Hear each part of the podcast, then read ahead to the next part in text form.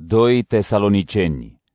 Capitolul 2 Cu privire la venirea Domnului nostru Iisus Hristos și întâlnirea noastră cu El, vă rugăm, fraților, să nu vi se tulbure așa de ușor mintea și să nu vă înspăimântați de vreun duh, nici de vreun cuvânt și nici de vreo scrisoare care ar părea venită de la noi, cum că ziua Domnului ar fi sosit deja nimeni să nu vă amăgească în niciun fel, pentru că ziua Domnului nu va veni înainte de părăsirea credinței și de dezvăluirea omului fără de legii, a nimicitorului, a potrivnicului, a celui care se înalță peste tot ceea ce se numește Dumnezeu sau este vrednic de închinare.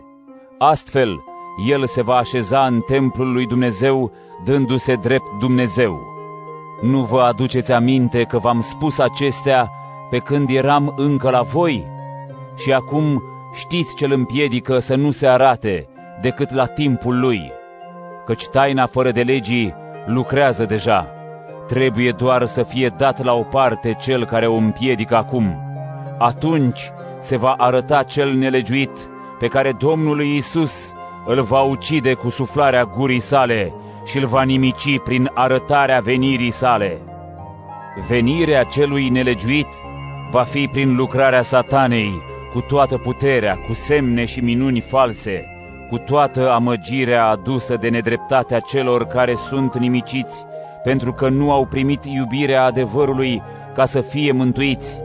De aceea, Dumnezeu le trimite o putere care înșeală, ca să ajungă să creadă o minciună, așa încât să fie pedepsiți toți cei care nu s-au încrezut în adevăr, ci s-au complăcut în nelegiuire.